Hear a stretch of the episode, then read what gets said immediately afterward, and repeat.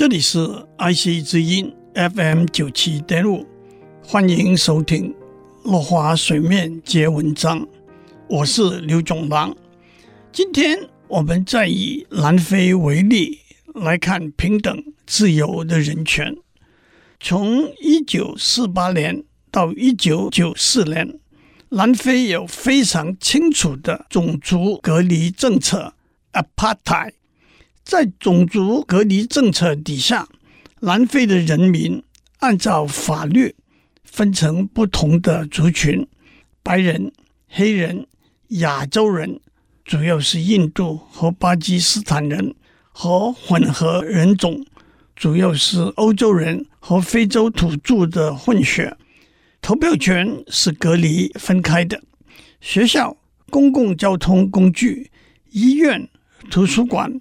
海滩、公共厕所的使用也是隔离分开的。纳税的税率、工资和土地取得的权利和价值也都因种族而不同。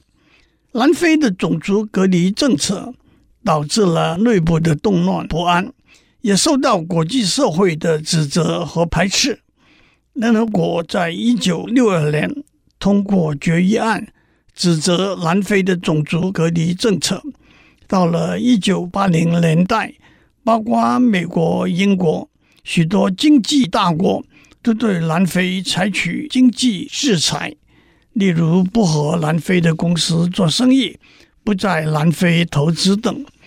经过四十多年抗争和谈判，南非的种族隔离政策终于在一九九四年画下句点。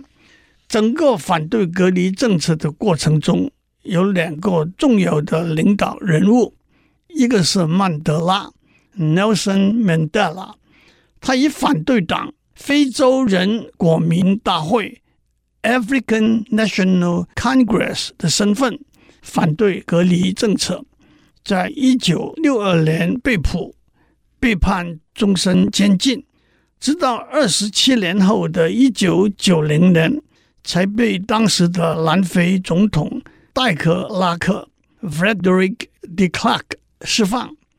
整整二十七年里头，曼德拉和妻子只见过三次面。曼德拉从一九九零年开始，从抗争改取协商的策略，在他领导的协商最后终止了南非的种族隔离政策。在一九九四年。南非举行全民选举，曼德拉当选为总统，戴克拉克当选副总统。两个人的贡献也让他们获得一九九三年诺贝尔和平奖的荣誉。另外一位领导人物是图图大主教 Bishop Desmond Tutu，他以宗教领袖的身份领导反对隔离政策的行动。获颁一九八四年的诺贝尔和平奖。最后，我们谈发生在第二次世界大战的纳粹德国，当时的犹太人被迫害和残杀，是人类历史中最大的悲剧。自从一九三三年希特勒掌握德国政权后，纳粹逐渐展开对犹太人的迫害，犹太人在法律、经济。和社会上的权利一步步被限制和打压，甚至被取消了公民权。就在那段期间，许多犹太精英逃往欧洲和美国。第二次世界大战爆发后，犹太人被送入劳工营和集中营，约有六百万到一千万犹太人遭到集体杀害。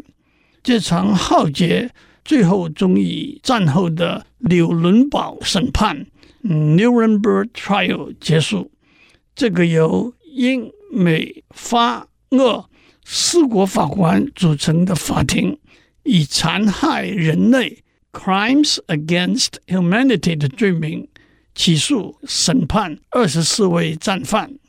在国际公法里，残害人类。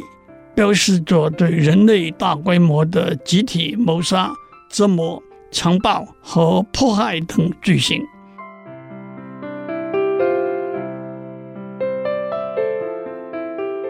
以上内容由台达电子文教基金会赞助播出。